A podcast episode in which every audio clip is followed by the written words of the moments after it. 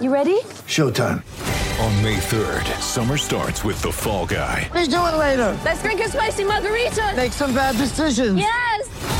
Audiences are falling in love with the most entertaining film of the year. Fall guy. Fall guy. Fall guy. That's what the poster said. See Ryan Gosling and Emily Blunt in the movie critics say exists to make you happy. Trying to make it out? Nope. Because I don't either. It's not what I'm into right now. What are you into? Talking. Yeah. The Fall Guy. Only in theaters May 3rd. Rated PG-13. Get ready for the greatest roast of all time the Roast of Tom Brady, a Netflix live event happening May 5th. Hosted by Kevin Hart, the seven time world champion gets his cleats held to the fire by famous friends and frenemies on an unforgettable night where everything is fair game. Tune in on May 5th at 5 p.m. Pacific time for the Roast of Tom Brady, live only on Netflix.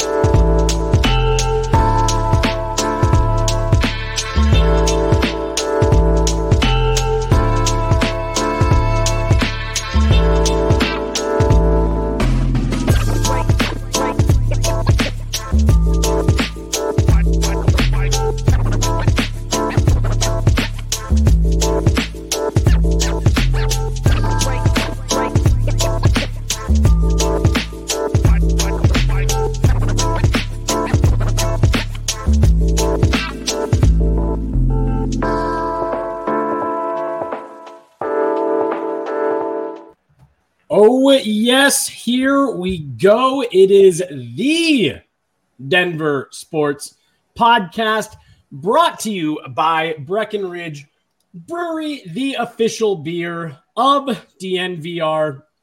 Got the Avalanche Amber Ale to celebrate the Stanley Cup champion Colorado Avalanche. Use that Breck Beer locator and go find a location nearest you that is selling all that delicious Breckenridge Brewery or get down to the bar once we reopen uh, here very shortly with the DNVR Bar 2.0.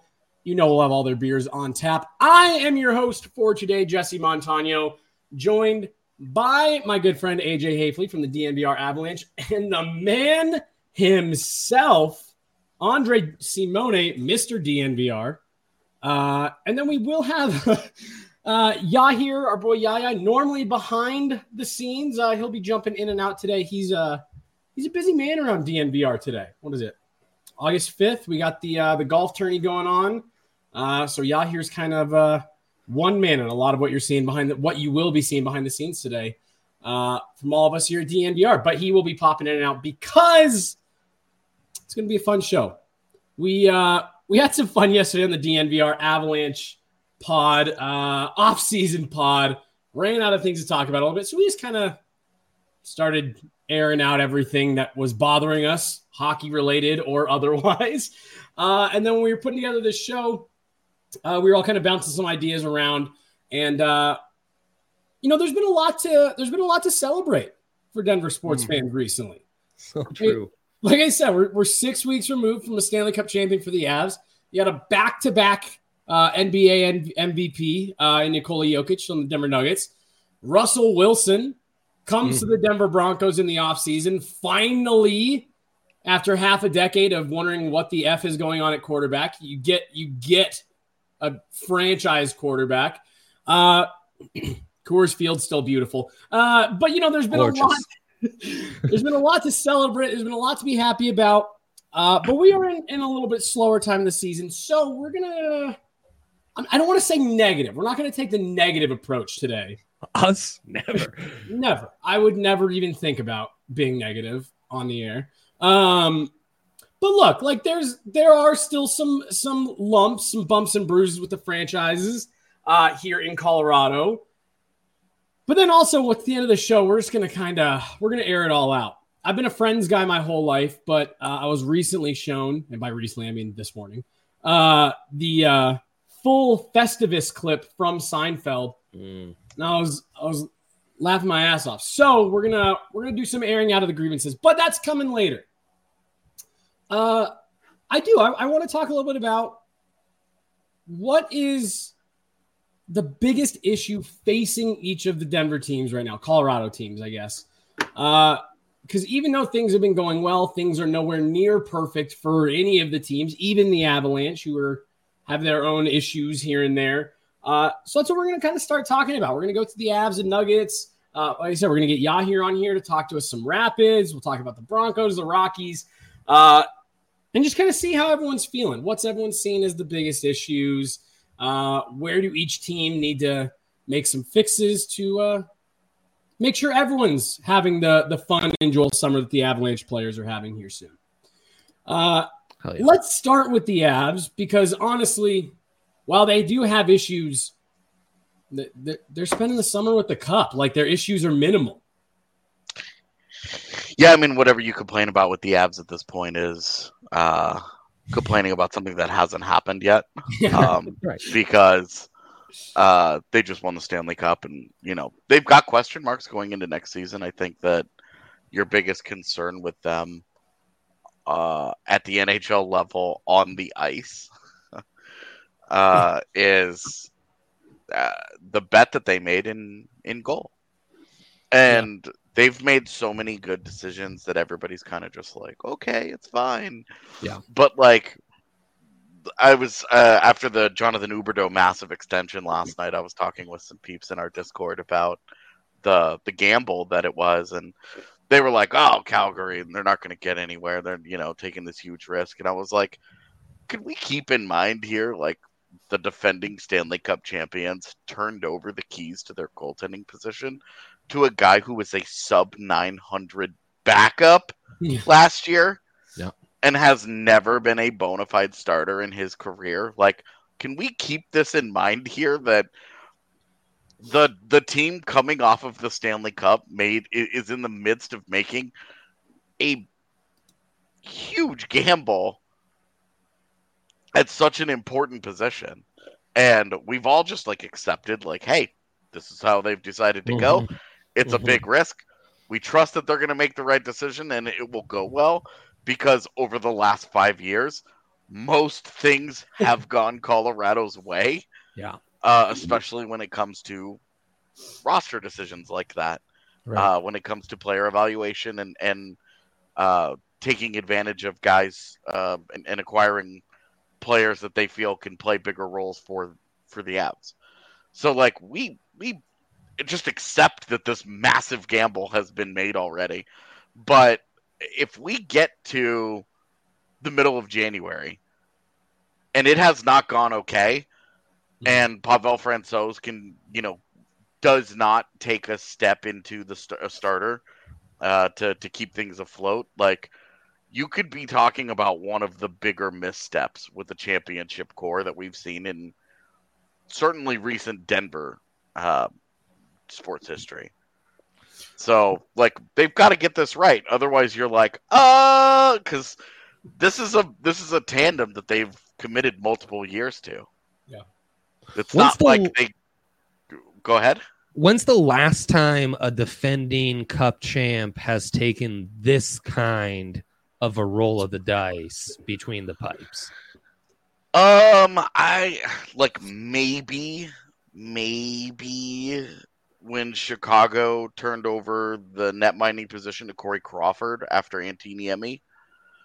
Um, Yeah. because Crawford just was not a proven guy at that point. He'd been a good AHL starter, but was not like he was never like Corey Crawford was never like a top prospector, and, and he ended up having quite a good career Mm-hmm. but it was it, it, it like it really is um it, it really is a big but most of the teams that get to the stanley cup finals do so behind something good happening at that Yeah. position Yeah.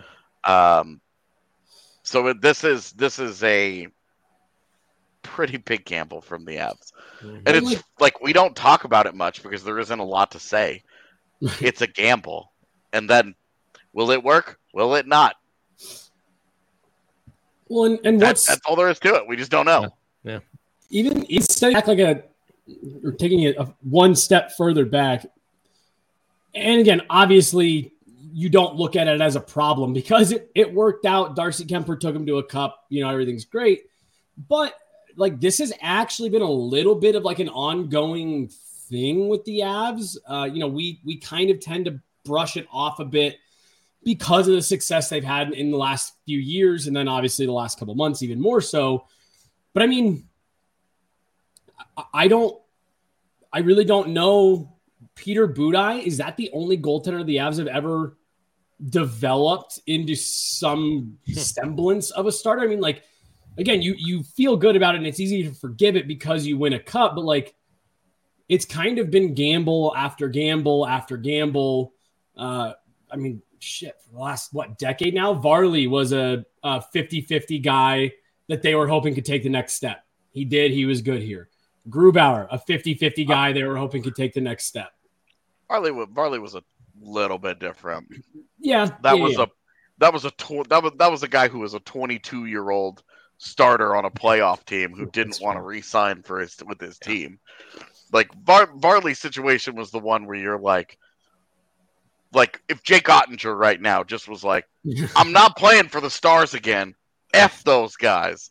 Like that's the kind of situation the Varley's was. Yeah. was That'd be amazing. it was a freak situation that the Avs were like, yes, please, and like that. That's a deal that I would still make a hundred times out of a hundred. Oh, oh, I'm not saying I wouldn't. And, and again, like you look back at this last decade, a lot of those gambles have paid off. Uh, Almost all of them. Varley, Yep. Grubauer, Kuemper, and now you're looking at Georgiev. But if they're Really, your- really, all of them did. Like they Yeah. they brought in, you know, they took the chance on Frankie, who was a KHL guy. You know, he was like 27, 28 years old. He comes over from the KHL, has a great year in the AHL, and then has been a solid backup when he's been healthy. Outside of the one lost year, Pavel Francouz has been a gamble that's paid off for them. So Yeah. This is why they took that leap, and we all just kind of went, okay, well, Mhm. we'll see how it goes Right. because it's they're scouting and and they they just they have not badly missed at that position in a long time um and so you're you're in just the like pro okay. personnel department, at least, right? oh All yeah are- uh, that's what i that's what i mean in All the these are trades. nhl level Yeah. like Yeah. Trying Just- to find quality goaltending like the avs have had fine goaltending for many Right. many years Right. But Jesse's initial point of, you know, draft and development hasn't really been there.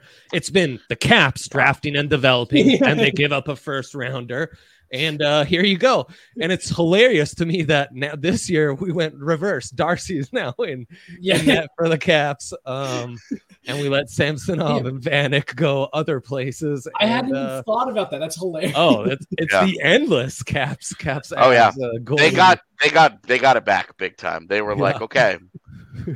Like, except they were just like, here's money instead of trading stuff to the Avs. right right it's the hakuna matata of uh, goaltenders you know it's I, i'm obviously i have a four-year-old so lots of disney plus blasted in my home but uh Never apologize about Hakuna Matata. it's the circle Yeah, of life you know Brian Elliott and Andrew Raycroft weren't really gambles. Those weren't. Uh, but you know, so so that is if you are looking at the on ice product for the Avs, you, you do want, especially in that goaltending position, you'd like to see a little bit more development. Someone come from within the ranks because while it's worked out and it's great, don't want to keep hemorrhaging picks, especially with a core that you know we talked about on yesterday's Avs show. We think has a nice little window here. You've got a nice window where you can bank a couple championships. Um, so some steadiness back there and kind of stopping of the shuffle button in in net uh, would be nice. yeah, Uh, well, and that was that's kind of the point of Georgiev, who you know at his Yeah. age, you know, the 26 years old. Uh, if he if he hits, the Avs have him signed for three years, right and then he'll be 29, 30, and then they, you know, you can feel comfortable giving that guy an extension if he if things go really well for you. And if they don't, then you just continue to do this. You just And- continue to find that backup that that another team has sitting behind a great starter where you're just like we love that guy. We think we can make it work and you just keep doing this. You just keep doing this. Right It's the it's the cost efficient approach to the position. It's high risk, but if you get it right, uh, you're rewarded because you you have a cheap starter and the money that you allot to the rest of your roster uh, is meaningful. And if he sticks, I'll really have to learn how to spell Georgiev consistently. Uh, And Alexandar. yeah, yeah, with an A at the end, right? Yeah. yeah. Wow. The Uh, AR gets me all the time. Let's talk about their ball arena roommates, the Denver Nuggets. It's been a really like going back to the bubble. I, I don't know if there's been a bigger roller coaster in Denver than the Nuggets. Mhm. Uh, I mean, you know, an awesome run in the bubble. I, I I thought the bubbles were super awesome. I don't know why people hate them so much. I thought they were really fun. Great run in the bubble for the Nuggets. Uh, you have another good year the following, and then this last year just with injuries and Yeah.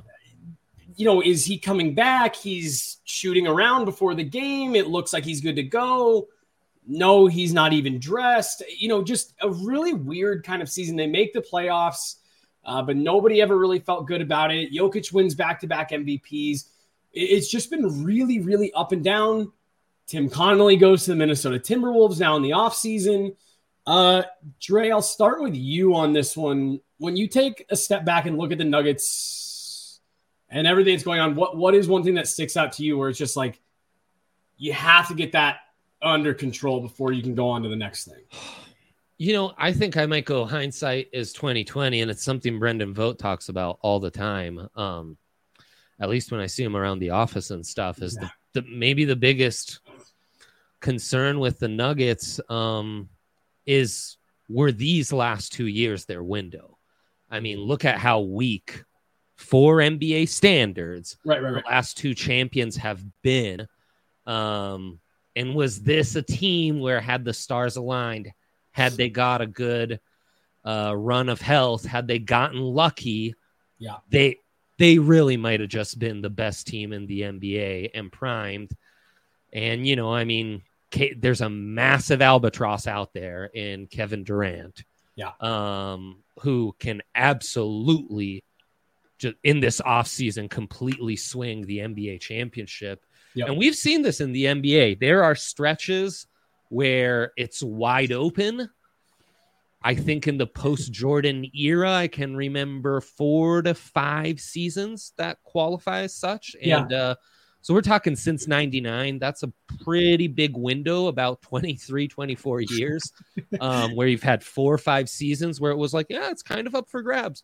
Yeah. The rest of the time, it's kind of like, eh, okay, let's wait for the Spurs window to close. Let's Yeah. wait for the Kobe Shaq window to close. Let's wait for, um, you know, the Warriors with KD's window to close because there's not even really a point in trying.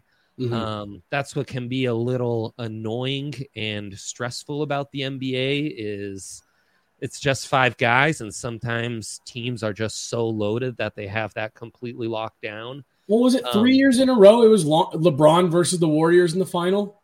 Mm-hmm. Yep. He, LeBron was on a couple different teams in that stretch, but Yeah. yeah, you know, Yeah, the Heat with LeBron, Wade, and Bosh, of course, had the league on lock for a minute. Um, so yeah, there this this is a very rare time in the NBA's cycle, the last uh, quarter century, point. to where there's actually kind of a wide open championship window and the next couple weeks months will determine if that's still the case this season or if that's kind of just shut and you worry that the nuggets smartly going all in and obviously have a few more restrictions than bigger markets like the lakers or what have you uh, where you're going to have more wiggle room and trade availability, free agent signings, and what have you. The Nuggets kind of forced to re-sign their guys, give a max to MPJ. Like there aren't going to be equitable alternatives on the market for you to go another route. So you're you're forced into the route you've chosen.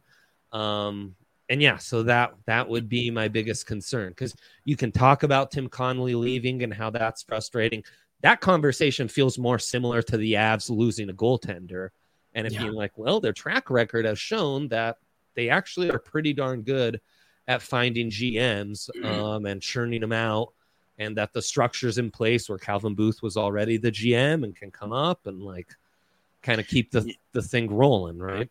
The Nuggets the Nuggets are responsible for three of the GMs outside of Denver, right? Because the Minnesota, Chicago, and Toronto are all Mm-hmm. Yes, guys that made their bones in Denver.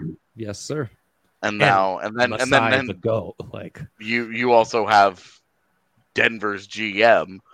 So you're talking about four of the Yeah. 30 teams Yep. in the NBA are run Yep. by Nuggets guys. Yep. So you can easily make the argument, hey, they know what they're doing there. There's a reason that they drew the line in the sand that they drew with Connolly, true that. but it doesn't I I would say it doesn't feel any better to me anyway. No, it does not. Well, and Uh, it- honestly, it's, there's no solace in that. I'm not like, Right. well, well, you know, look at all these guys. For me, I'm just like, yeah, look at all the talent that left. You can't Yeah. keep guys.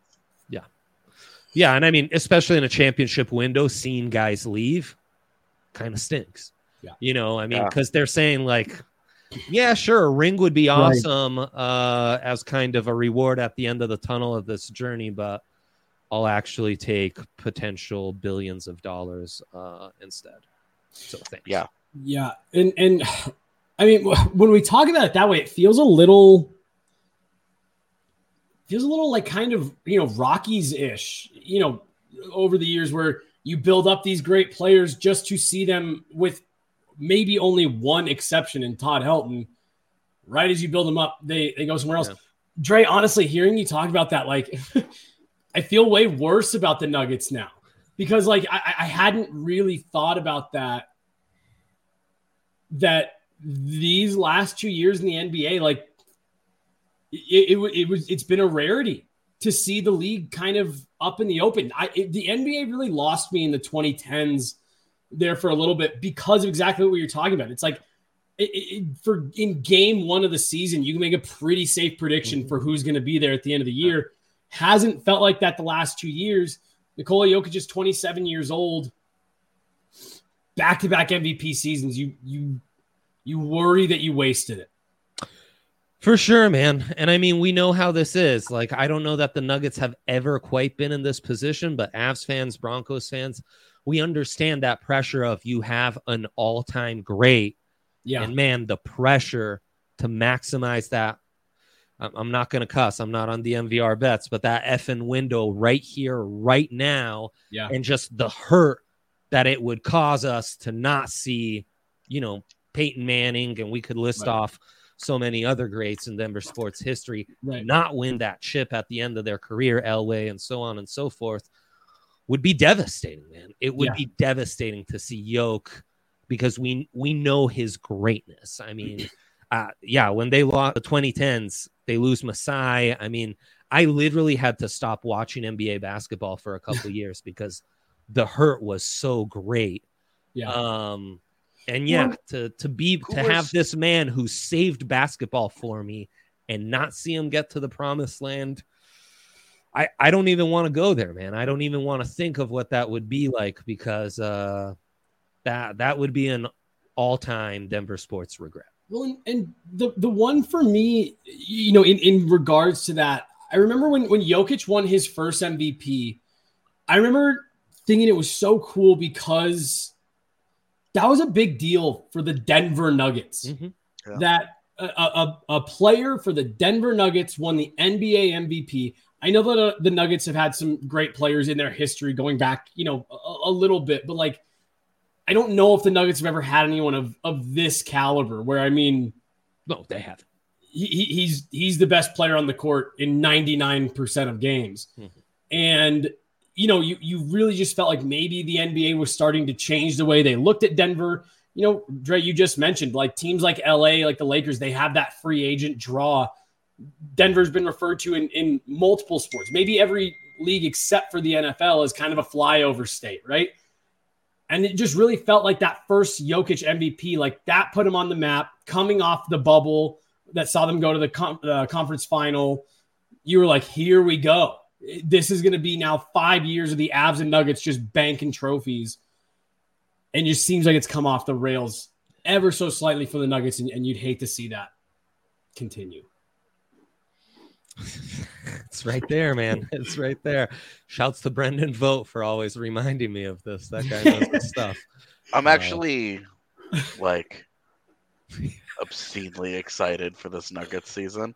Dude, I mean, and we've been Uh, on standby for a year and a half, you know, like that's Aaron, that's the thing is we had that week with Aaron Gordon and everyone healthy, and it was like, oh my god, this is happening. Yeah. It's like the office gif, right? And then snatched from us like that. well, and because like the the Aaron Gordon thing was such a monumental shift for the franchise, where Yes. they they went from like we like our guys, we're gonna keep building, and they were like we don't skip F- steps.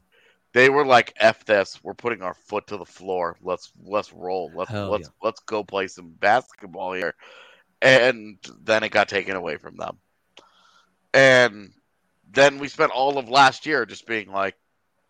Cool. Right. Is it 2023 yet? this is nice. What's Jamal up to? Yeah. Because you just knew. You just knew. No, there was no level of Nikola Jokic greatness that was going to be able to make up for the loss of Jamal Murray and Michael Porter Yeah. Jr. Yeah, you just knew there was no there was no level that he could get to that was going to be enough. Uh, to yeah, that to- was his to make up Jordan. Season, that- like scoring 69 against the Celtics on what would have been a 20 win team Bulls team if he's not Yeah. on it, right? It's his Uh, Kobe like scoring 60 and three quarters against the Mavs for a 500 team. Like you can only do so much, no matter Yeah, how great exactly. Jokic is. Yeah, and and you know, there's no way he wins MVP ever again. Uh, the NBA Ooh. won't let that happen. uh, the NBA the NBA suffers from the worst kind of voter fatigue, uh, and there's always the big shiny, Yeah. that is on the horizon, and you know right now that it's Luka, so it's like he's he's next, Mhm. uh, and and the NBA operates in that in that way, and it's cool. I don't give a shit about the MVP ever again. If I never hear about the MVP ever again in my life, I will be thrilled. I never thought I never thought I would be so over a Denver athlete winning an MVP. The fact that I just I don't even want to ever think about it again because it was I was so sick of it by the end of it. And I I, I have a hockey curated Twitter timeline and I was still sick of it. Uh, so I just uh, anyway, I'm I'm very excited for this year. I think I think their starting five kicks so much ass, uh, and Yep.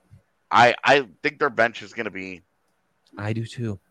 It's going to be fun. Like Mhm. you can't you can't have Bones Hyland involved in something and not be fun. Yes. Uh, and then obviously I'm very very very biased about the excitement over Christian Braun, uh, and like just getting to see my KU guy do a do a thing for the Nuggets.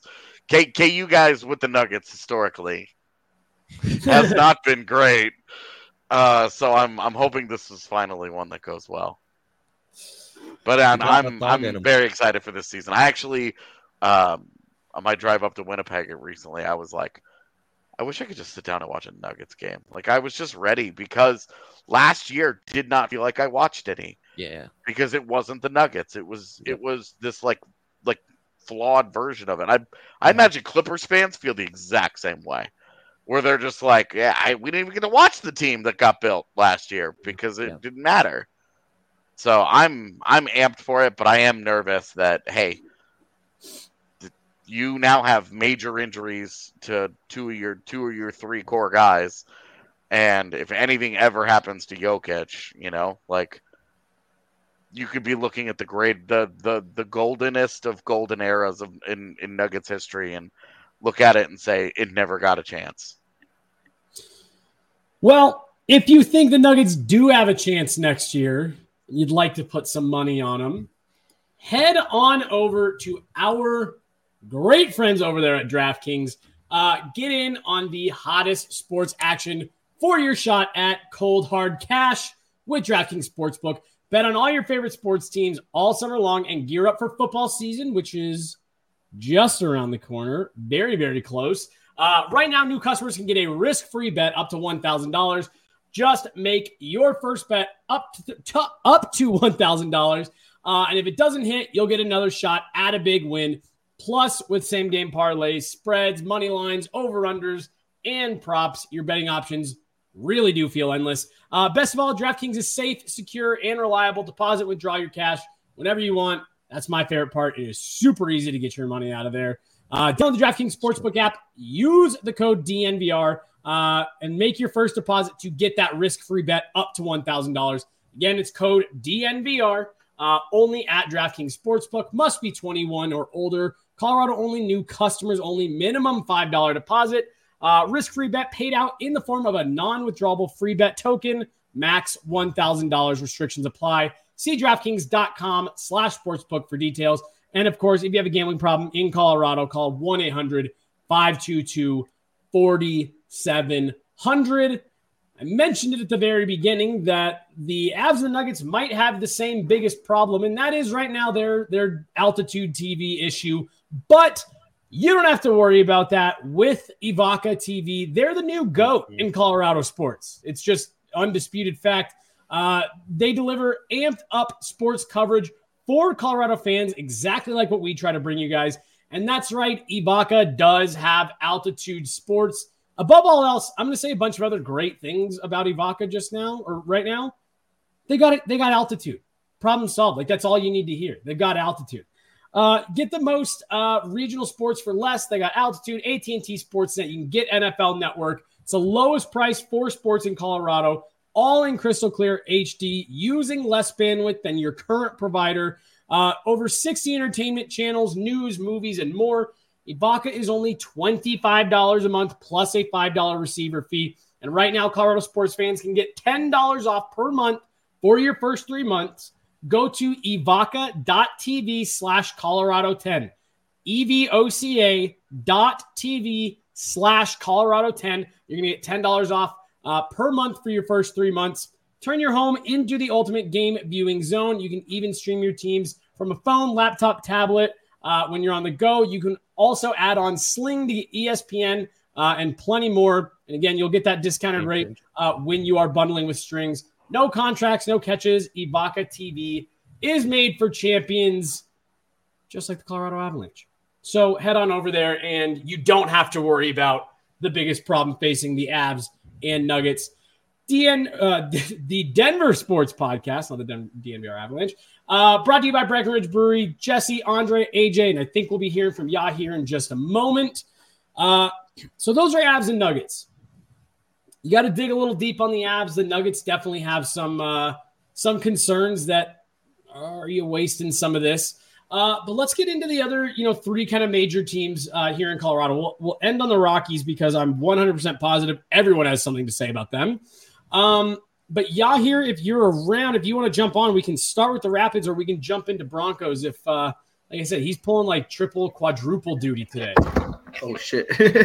Not, Yaya yeah, killing it's, it. it's just chaos around Yaya's house. Uh, Yahir, around the DNVR offices recently, I I have heard uh haven't heard I haven't heard you guys glowing about the Rapids recently.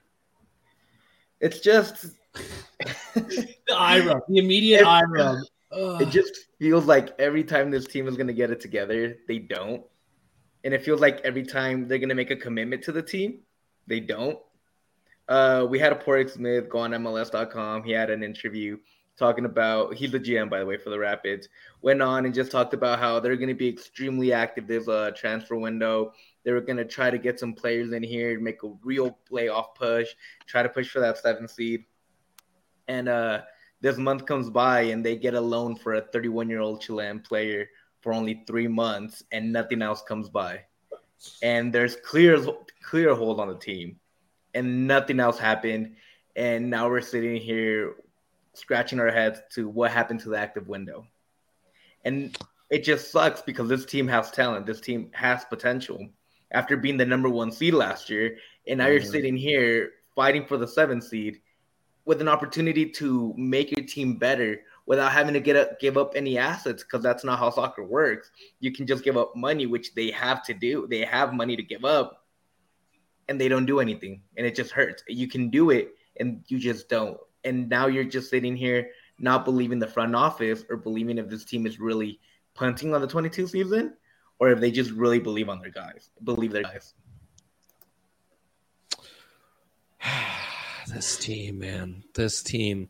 They were so bright and looked so good last year. And I don't know where the youth movement is either. You know, the the problem with the MLS is teams can kind of be constructed not too dissimilar to a college team where, you know, there's going to be turnover pretty often. yeah, pretty often. I mean, it's it's a lower level league in the greater scope of the world game, so there's going to be turnover.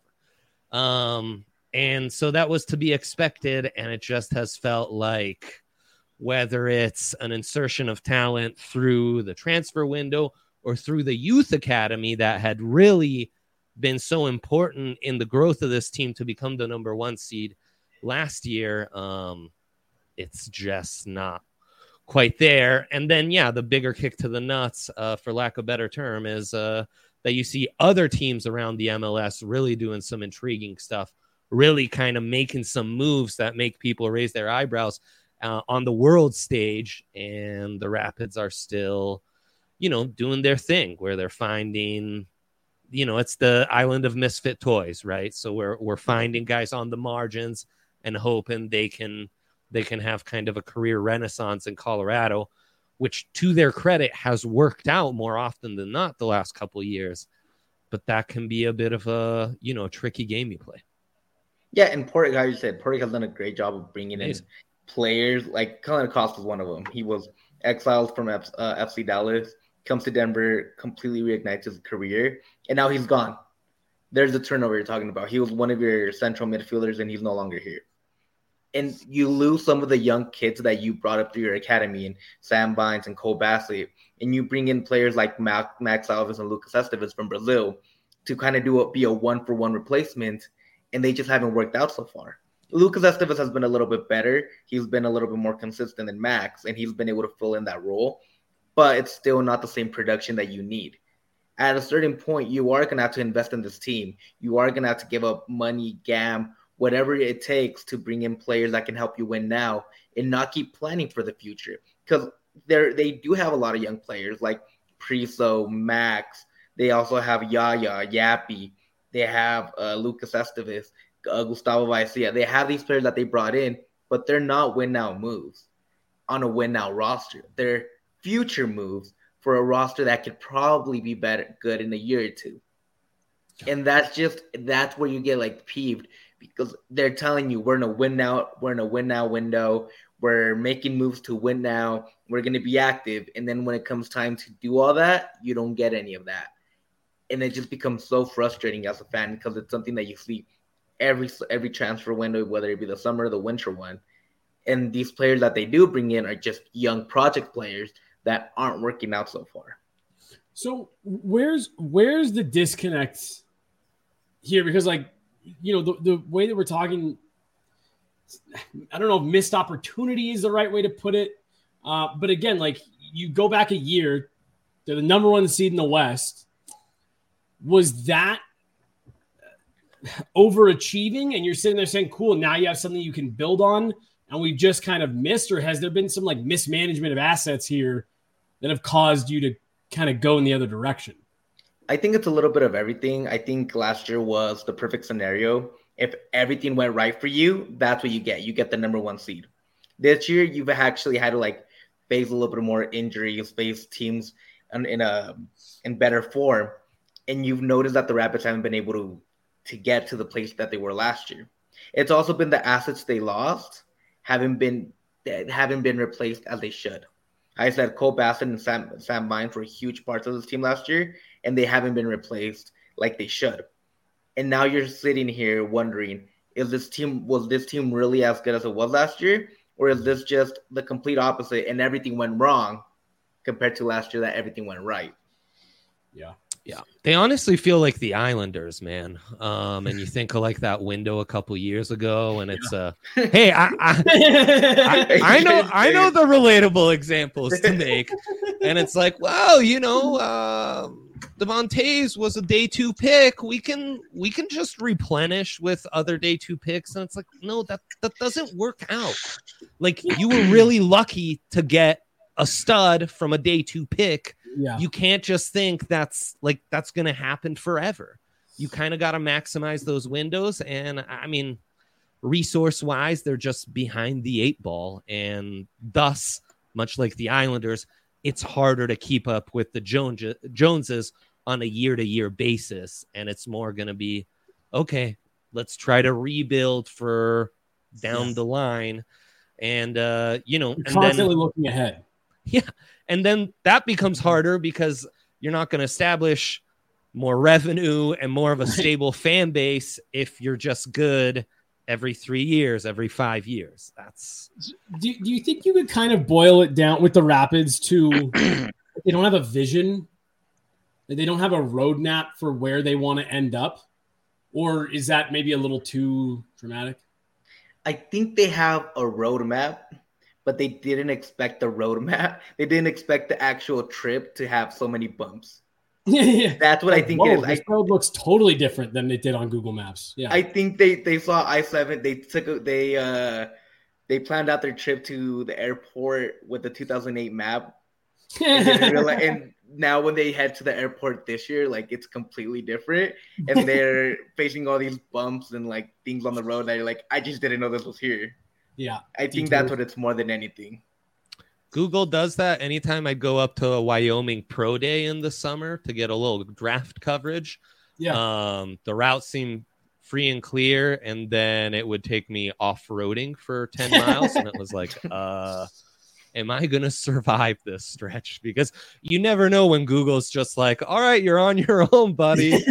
Ask someone with a cowboy hat riding a horse how to get to the university, you know, to the, The- University of Wyoming from here. So uh, Ask yeah. somebody in a cowboy hat.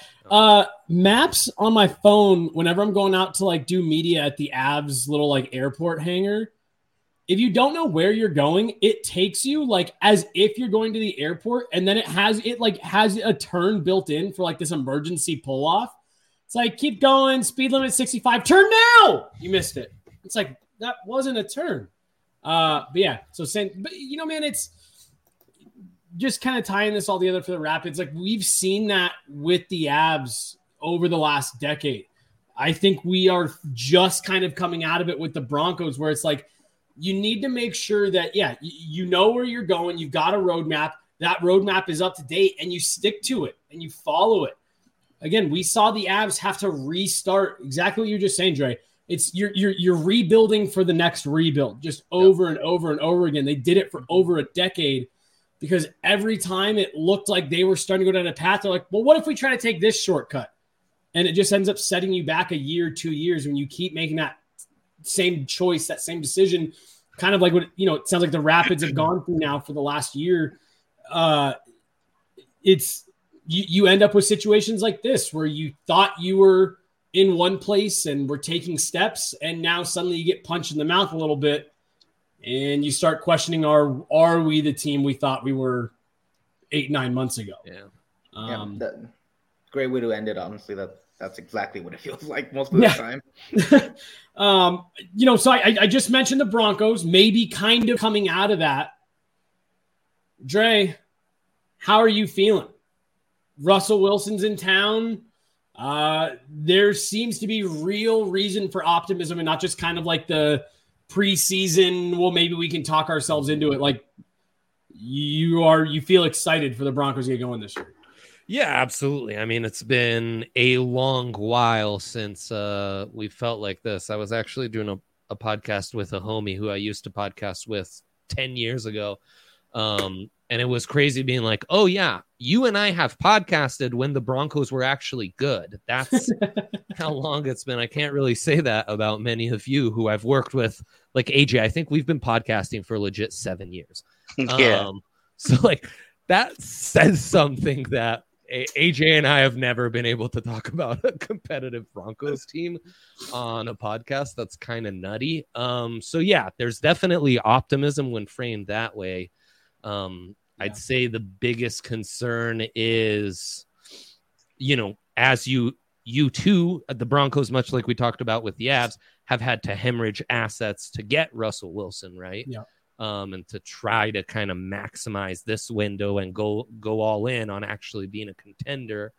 Um, I think the biggest concern you know the Tim Patrick uh, injury certain certainly worries you, and I think the right tackle spot has me very concerned. And that's again much like the quarterback. That's a spot we haven't been able to talk about uh, glowingly for seven years as well. Um, I remember those draft pods. Right. Right, same yeah. conversation. always, always. Um, and I'm not going to bring up the rest of the line or the questions at left tackle or wide receiver or Randy Gregory, who got a big contract and might not be healthy and like has only proven to be a legit starter at the NFL level for like a year. Um, but that right tackle spot does concern me um, in an offense that's going to have to be run heavy, and that's the strong side where you're going to run primarily. And uh, you know, Russell Wilson is a smaller quarterback. Um, and Oh, is all, he? all yeah, yeah. I've I never heard that. Don't know if you'd heard that. Um, and all that means is uh the mar the margins are smaller, right? So when a bigger quarterback like Big Ben or Josh Allen might have a broken tackle in him every play, Russ isn't necessarily going to have that. And Russ is also going to have to be a little healthier and closer to 100% in his lower half because how he makes up for that lack of size is with his mobility. And we've seen that with Russ. Russ is almost every year, the first quarter of the NFL season, Russell Wilson's a top two or three MVP candidate. That always seems to fade in the second half of the season. And, you know, I'm, I'm not going to bother you with all the stuff that went down in Seattle. But when you don't have a reliable right tackle and you worry about him taking more hits and getting more banged up, I worry those margins will will shrink on you and he's not going to be able to maximize his talent come that second half of the season if the right tackle is a turnstile and he's getting hit constantly or making you know rush decisions because he's constantly getting pressured from that side so that to me would be uh would be the biggest concern AJ? Yeah, I I think that it's kind of a combination of the fact that uh, you need you need obviously you need Wilson to be healthy, but you need Bradley Chubb to be healthy. You need Randy Gregory to be healthy. You need to get healthy years out of Courtland Sutton and Jerry Jeudy and KJ Hamler because Tim Patrick is already gone. And losing Patrick sucks. He's the world's most likable guy uh, the easy story to root for and a guy that had really made good. Um, but that was also like the one position that they could suffer an injury at and be like, okay, we can we can handle this. Yeah. Um, you hate you hate to see it. Obviously, you're not like, oh wow, sucks for Tim Patrick, but it'll be fine. Like it's they're worse today because he got hurt, but Yeah. uh, it's it's really like key guys uh, that are gonna that are going to their success and failure will be a driving force between the team's results this year are are all guys that you have serious injury questions about and you know i mean russell wilson's not really one of them just given his history Yeah. um like it, he's been an iron man in his career but Yeah. like uh, you do you know as you get older when you do suffer one injury it leads to a second injury which leads to a third and it that's how that's kind of how it starts right so uh, and what you're talking about with the, the the offensive line questions and can they protect him and you know the guy's, the guy's in his mid 30s you know his knees are going to start getting creaky that that elusiveness is going to slip some um, i'm hopeful that uh, a more reliable running game will help him yes um, I'm I'm hopeful that they they they are able to work around some of the things in his game, Mhm. um, you know, and uh, find find a way to make life a little easier for him. But really, my my big concern is that the defense just does not live up to the reputation Mhm. because it's got plenty of talent. But if Bradley Chubb and Randy Gregory can't stay healthy, you're you're gonna struggle. Yeah. Um. You know now you need need Nik Bonitto to be a star for you. Yeah. Um. And and you know you. Uh, for me, for me, I think last year's defense was a touch overrated, and I worry that without Vic there to cover some of it up, and without without the fact that last year's team got a little on the lucky side in some of those 50-50 coin flip um, aspects of the game, that they they get leaned on a little too much. Now you hope there's better balance between offense and defense, where the defense Yeah. doesn't need to be exceptional to keep them Yes. in games. Yes. Um, Not confrontational in the locker room. well, yeah, it's so you can so you can have a 16th place defense and still be competitive. But really, like if you're trying to pick what's the biggest problem for the Broncos, it's not a Broncos problem. It's the fact that they're in the world's like toughest division. Oh, they man, play they they have an absolute murderer's row in their own division that they have to try and claw their way through. And as the team with the new coach and the new quarterback, they're starting fresh and they don't have years of consistency and years of things built up the same way that the others are going to do. Now, McDaniels is obviously new out in Oakland, but Mhm. you know, and we all hate that dude, but we also all know if that guy figures it out and gets it clicking, the guy's a genius. And that only makes the Raiders that much more of a problem. So my like I've got concerns all over the, the roster and question marks and how good are they actually blah blah blah. But my my number one thing, the AFC West is nasty. And they have a tough they they're I think they have the NFC South, right, as their matchup this year. Yeah, I mean Um, the NFC West actually. So like, Oh, it's the West? Okay. Yeah. So great. yeah, Um So I, I've got I've got two questions that kind of fold into both of what you guys were just saying. One is about Jerry Jeudy, and obviously, last year I didn't have a ton of time to dig into the numbers. So maybe tell me if I'm like just way off base on this. It's not it's really struggles to catch the ball. Yeah. Uh, and, and I mean, tell me if I'm off base statistically really struggles to catch the ball. And and where I'm going with that is when you step back and you look at this Broncos roster, there's a lot of I guess talent potential is the right way to put that. You have a lot of these younger guys that you're looking at like holy smokes, they're just talent at every position, there's skill at every position, but they're all young guys, and you're hoping that mm-hmm. they all take that next step. Again, equating it back to the stuff that I deal with every day, the Avs. We watched that for a decade. Just so much promise. Oh, this guy. Oh, that guy. And when they just don't take that next step, maybe the way that you're projecting or that you're hoping, it kind of derails things. So I guess my first question is one, how much concern is there about some of these younger guys being able to take that next step? And two, there is a bit of pressure on this Broncos team this year, bringing in Russell Wilson. Do you think that will weigh on any of these younger guys who are maybe being thrust into maybe bigger roles than they were last year, purely just because of the quarterback that you have?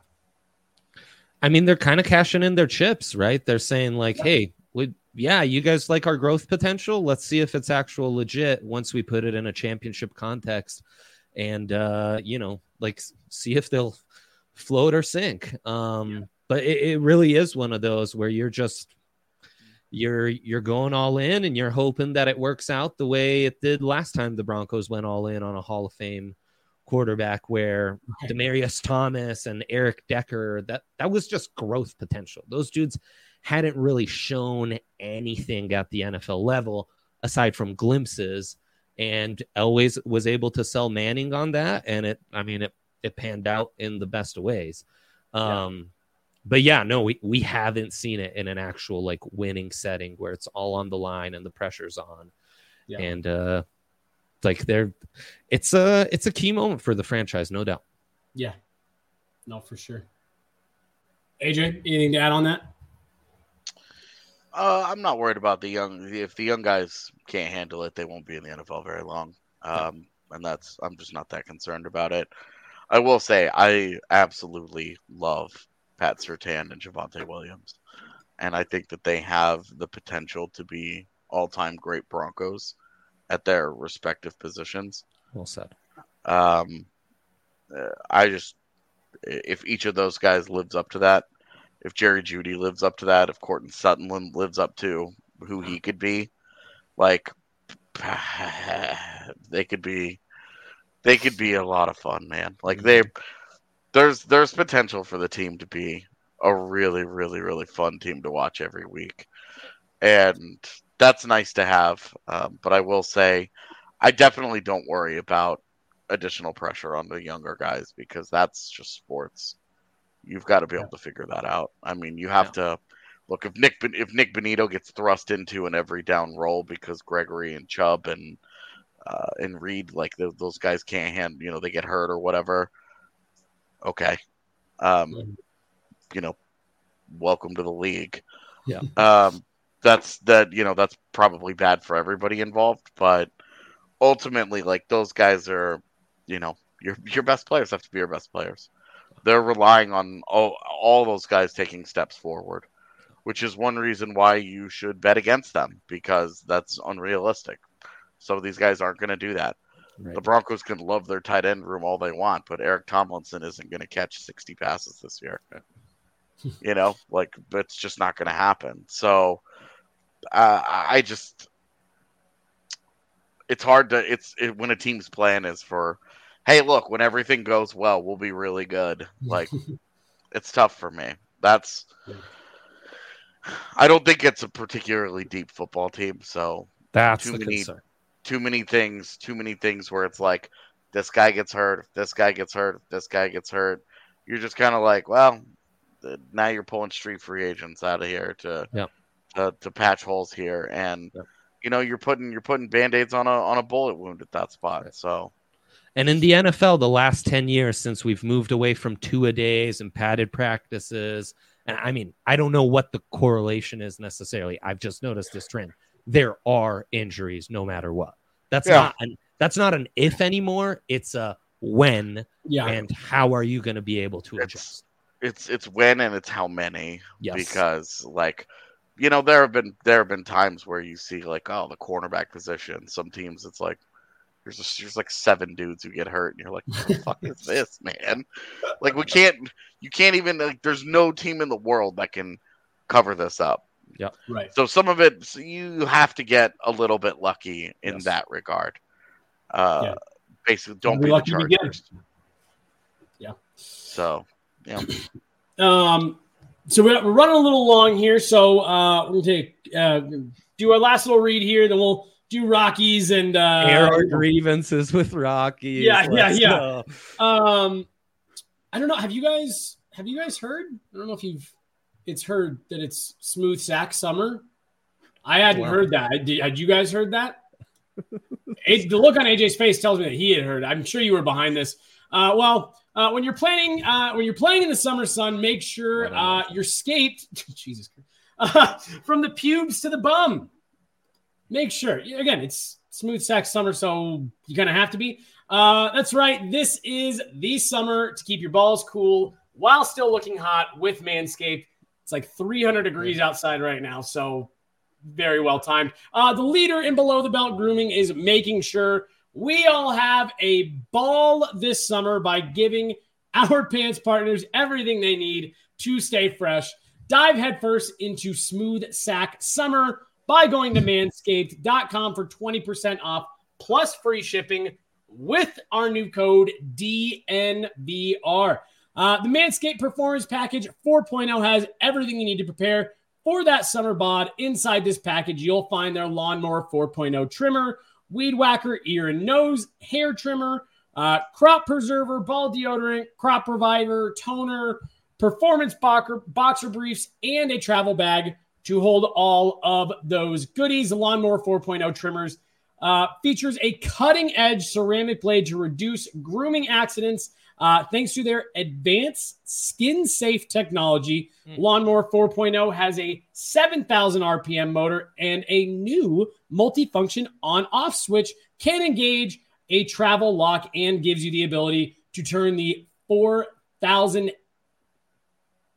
K? Why am I blank, blanking on their LED spotlight on and off when you need a more precise shave? Did I mention it's waterproof, beach, lake, or shower? This razor will devour even the Yes, a bunch bunch of dudes shaving their balls on the beach, baby. on the beach, jump in the water, rinse it all off. Who needs a shower? when you when you're on the boy when you're on the beach with your boys. Uh, get 20% off and free shipping with the code DNVR at manscaped.com. 20% off and free shipping with the code DNVR at manscaped.com. It's smooth sack summer boys. Get on board or get left behind. I don't want to get left behind, so I don't really have many options, I guess. No. Um, Fair. Denver Sports- one. yeah, I guess I, I got to go to Manscaped. Uh, Denver Sports Podcast, Jesse, Andre, AJ, brought to you guys by Breckenridge Brewery today. Use that Breck Beer locator and find a dealer nearest you or come on down and see us at the DNVR Bar 2.0 when we get it uh, back rocking and rolling here in just a matter of weeks.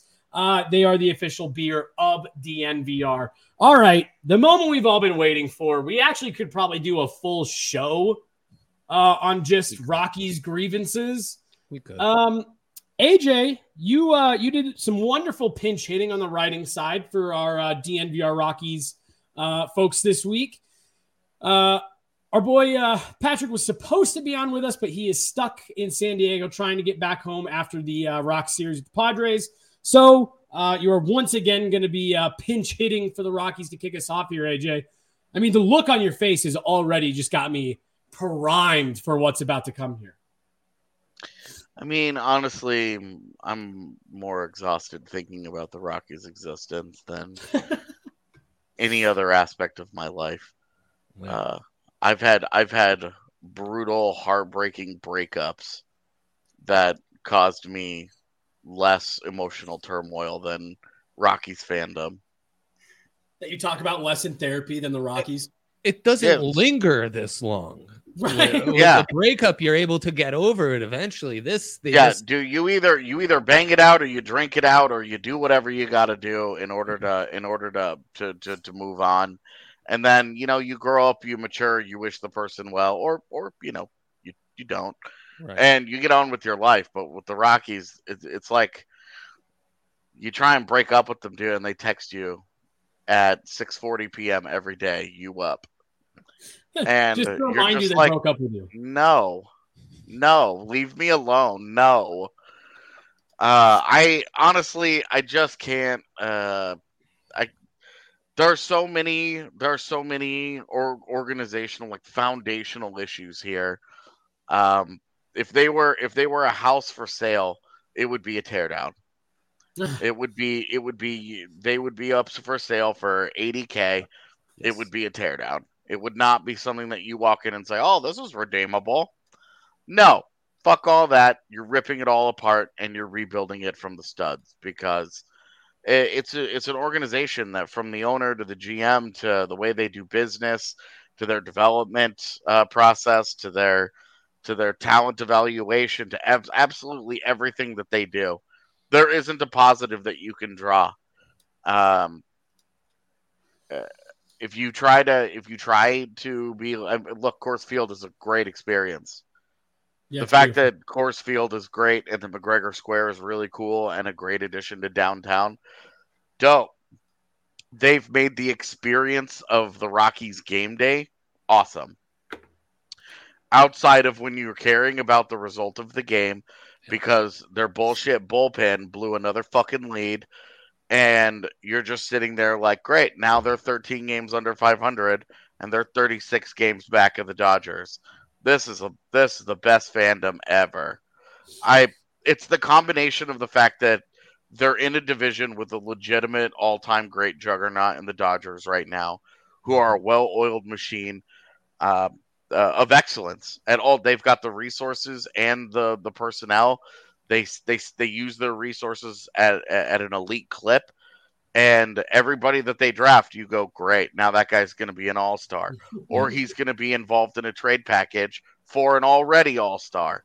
Mhm. It just doesn't like there's a there's a helplessness to to the Rockies fandom right now, and you don't. Uh, there's no reasons for optimism. I Zac Veen looks like an absolute superstar in minor league baseball right now, and what does it matter? So he's going to come up and he'll be a great player for the Rockies. They'll give him a two hundred million dollar contract and convince him to stick around, and he'll either do that, age poorly, and end up old and broken down and expensive like Charlie Blackmon, or they'll fuck it up with like they did with Nolan, and they'll pay a bunch of money for somebody to take them off their hands. Like, there's no reason for me to be excited about Zac Veen and the Rocky because we know how the story ends. If we're really, really lucky, they might make a wild card and get smoked by the Brewers or something. it just doesn't. It none of it feels good. I we could each take an aspect of the organiz- organization. All right, you get the owner. All right, you get the GM. Right. All right, you get you get their draft guy. Like whatever, like whatever aspect you try and pick that doesn't involve Coors Field is a great place to catch a baseball game. It's bad. There's not one single thing. And, and and if there's somebody out there doing it, they're blowing smoke up your ass right now. It just doesn't feel good.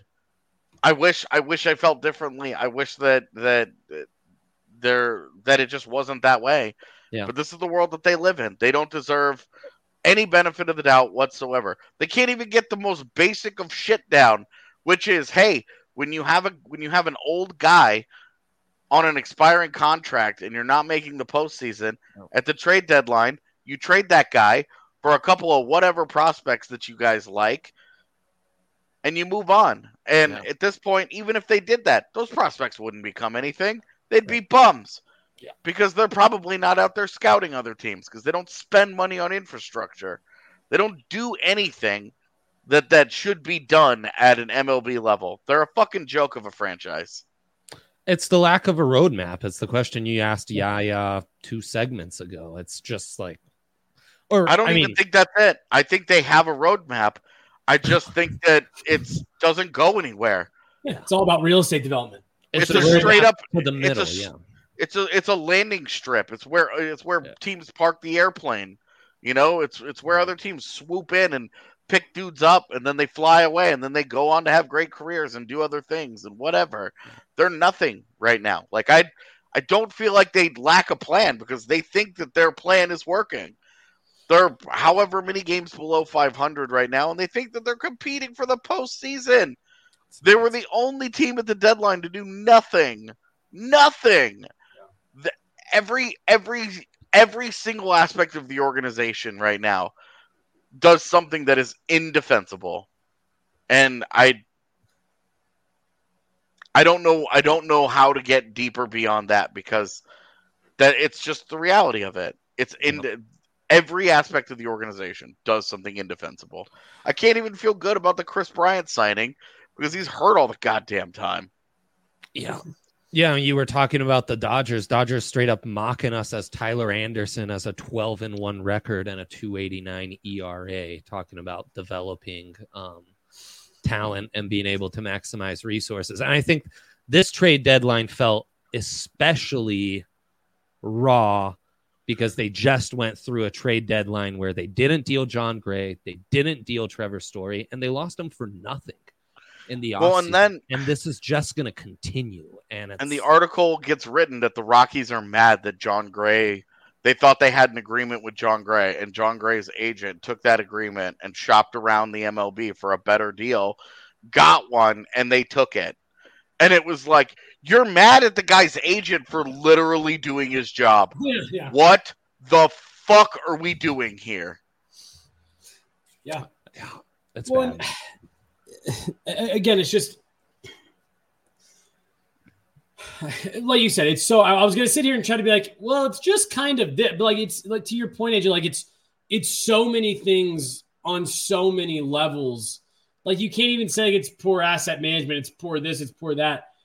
Other than how you started that whole thing off, other than the ballpark and now kind of the extension to the ballpark, I I I, I see. I can't think of one thing where you're like, "Wow, mm, nice move."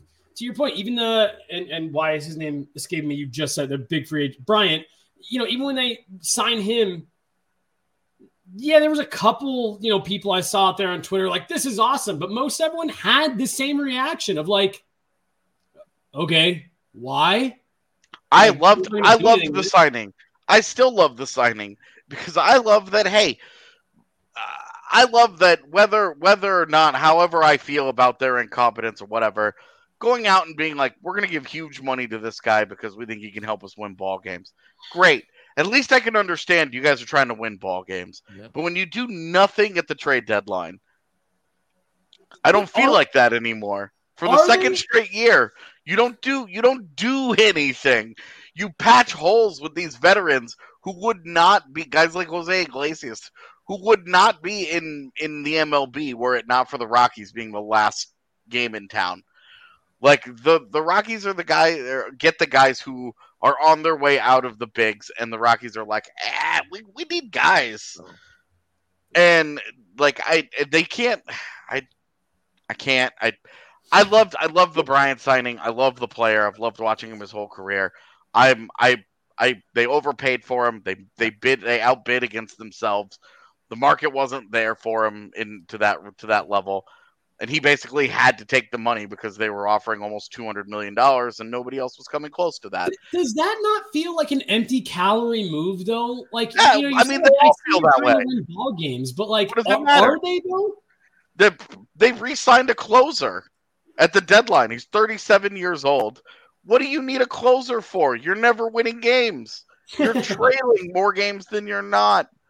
I what are you what are you doing spending money on a closer who's at the tail end of his career? I understand he didn't pitch for 6 years, so the normal wear and tear isn't on his body. So we may see an abnormal decline with his arm. We may see it. Why do you want to be the team that pays for that though? Right. For a, That's for like a the final move you make, though, right? Yeah, AJ? you're- It's not Right, like right. move two in like a deep, deep rebuild. Like, it makes no sense. It's almost like this franchise is operating to just stay competitive enough Yeah. to where people will still come through the No, doors. No, but there's because there's no even if they long bottom out, it won't with you. matter. Even if they bottom out, it won't matter. People are still going. Yeah. Because Yeah, I don't know. every year they have a great September and they finish seven games back and they go, Hey, look, if we have a better 19 days where we totally fucking See- fell apart, where they always do it, and you're just like "Ah." See, and that, Yes. but that's that's where Yes. I agree with Dre. Edmonton Oiler fan, if things were different, you would be living in a different world. Yeah. But no, like that's where I agree with you, Dre. Where it's like it really does. It feel like it feels like they keep the team. ju- I mean, just just competitive enough that you can sell the dream, the future, and then they invest so much in the facilities that you know everyone every year. It's we we laugh every year. It's like Groundhog's Day. The start of the Rocky season, it gets off to a good start. People get excited. People go to the ballpark. And then the wheels always come off, but now everyone's like, ah, well, it's just so fun. We went for a couple games at the beginning of the season when they were good and whatever, whatever. And, and so I'm with you. I, I, I really do.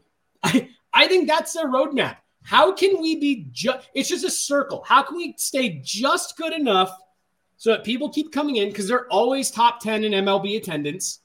How can we say just good enough that people keep coming in the door? We don't really have to like commit hard to anything and it's it's just it's you feel so bad for you know the, the folks that we try to talk to at DNVR, the diehards, that they just want to see a competitive baseball team. And, and it seems like it feels like at times that franchise has no interest in that. I mean, not even competitive. I just like someone who's building towards something that can resemble a competitive ball club. Well, at- and the lack of real levels. transparency. yeah. that the lack of transparency about what's going on is another huge issue because you could understand okay hey we're going to trade these guys we're not going to trade these this is kind of the plan here this is what we're hoping to do this is what we're uh this is what you know like these are our goals here and instead every goddamn press conference is them being defensive about things because they've done something indefensible and them being like Mom, we were the only team to sign a club player to an extension at the trade deadline. We weren't the we, we were the only one not to make a trade, but why are we focusing on that? Not the fact that we were the only one to give an extension. Shut the fuck up. Stop stop feeding us this bullshit, okay? Like it's offensive. Yeah. You you you treat Yeah. us all like we're stupid that you're the smartest guy in the room and your organization is perpetually 15 games below 500. Shut the fuck up. Yeah. I mean, it insults your intelligence, and they've turned Yeah. off the diehards more than a- anything. Yeah. Because if you actually understand team construction and you know drafting and developing and how long-term contenders are built and how you can uh, you know, build up rosters on the margins. Uh, you know, the book was literally written about the Tampa Bay Rays and the two percent. You're not you're not seeing this is the anti two percent. Um, they they just they just don't get it. Um, so That's I, that's another interesting one, Jared. I, I hadn't really thought about that. Like with the other teams that we've talked about on this show, it almost feels like kind of the opposite, right? Like the diehards are the ones who, you know, really feel catered to. They understand the moves, they see what's going on, and it's the casuals who, you know, if if the Broncos lose a game, the Avs lose a game, you know, they can kind of go haywire. Here it's kind of the opposite. It's more of like the casuals feel like, oh yeah, no, this is fun. It's fun to watch. This is good stuff. Then the diehards are like, no, this is miserable. They they you know they've completely turned us off. The Rockies ownership group, it feels like the franchise, like you said, just kind of caters to the casuals who they understand aren't going to look real deep into these moves that we make, these decisions that we make. They're going to come out to the ballpark and have a good time. Nah, the diehards who understand the game and the way you know we evaluate these prospects and stuff and eh, whatever and it's just it's it's so interesting to watch the way that they are run versus the way the other big teams in, in town are running it it it's puzzling more than anything else i think for me I I've moved beyond being puzzled and being offended because every time they try and talk to us, um, they get defensive and they try and play the "we know more than you" angle. Yeah. And it's like, okay, if you know more than us, then how are you so fucking bad at what you're doing? Mhm. And why are you run like no other major league baseball team is run? right right including the successful ones. Uh, Yeah. Why are you not following the trend that other professional teams are following? It, it it's it's in, they're insulting our intelligence. Yeah. It really is. It's it's offensive, man. Simple. Yeah, it is. Like- So- 29 other big league teams look at the Rockies and go, "Get a load of this guy." Yeah. Well, it's it's they they they are the Rockies are to the MLB what the Capitals goaltending is to the Avs. You just wait around till they till they move on somewhere else. I'm going to ask you guys this last question, then we're going to get out of here because we do actually have the Avs uh, DNVR Avalanche podcast coming up. One last Yes. real, real, real quick question uh, on the Rockies: How or is there a way to fix this? You give you give me a billion dollars. You give me and Andre the keys the keys to the.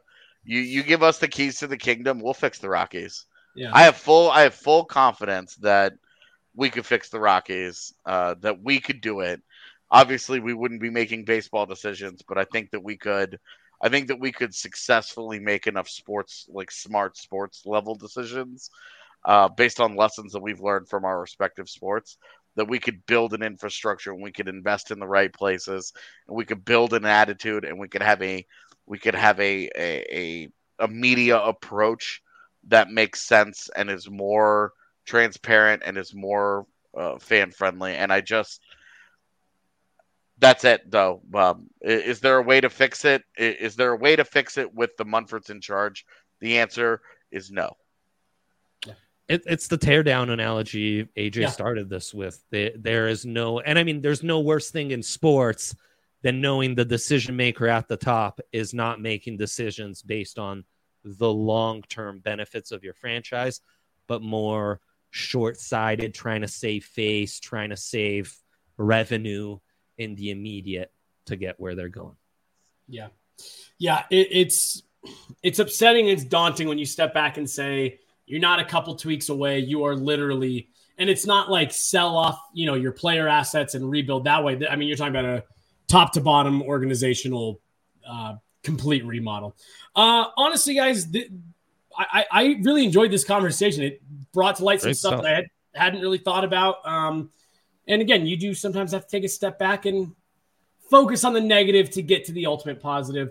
Uh, I'm sure we'll have more stuff in this realm here uh, as we still have a couple weeks to kill before uh, football gets going at the college and pro level, and then Nuggets and uh, Avs come a little bit after that. Uh, Dre, AJ, appreciate you guys taking the time this morning to, uh, to jump on with me here. Uh, yeah, here if you're uh, if you're listening, if you're not putting together five other shows simultaneously, as always, thank you and thank you especially today. I know you're running around uh, like crazy. So big shout out to Yaya. Make sure uh, everyone listening head over to Twitter and uh, give him a drop Yaya here a heart, of thanks because uh, he's he's making sure that everyone can be seen and heard and uh, look good today. Uh, for Andre, AJ, and here, I'm Jesse Montagna. Thank you guys all so much for listening to the Denver Sports Podcast brought to you by Breckenridge Brewery.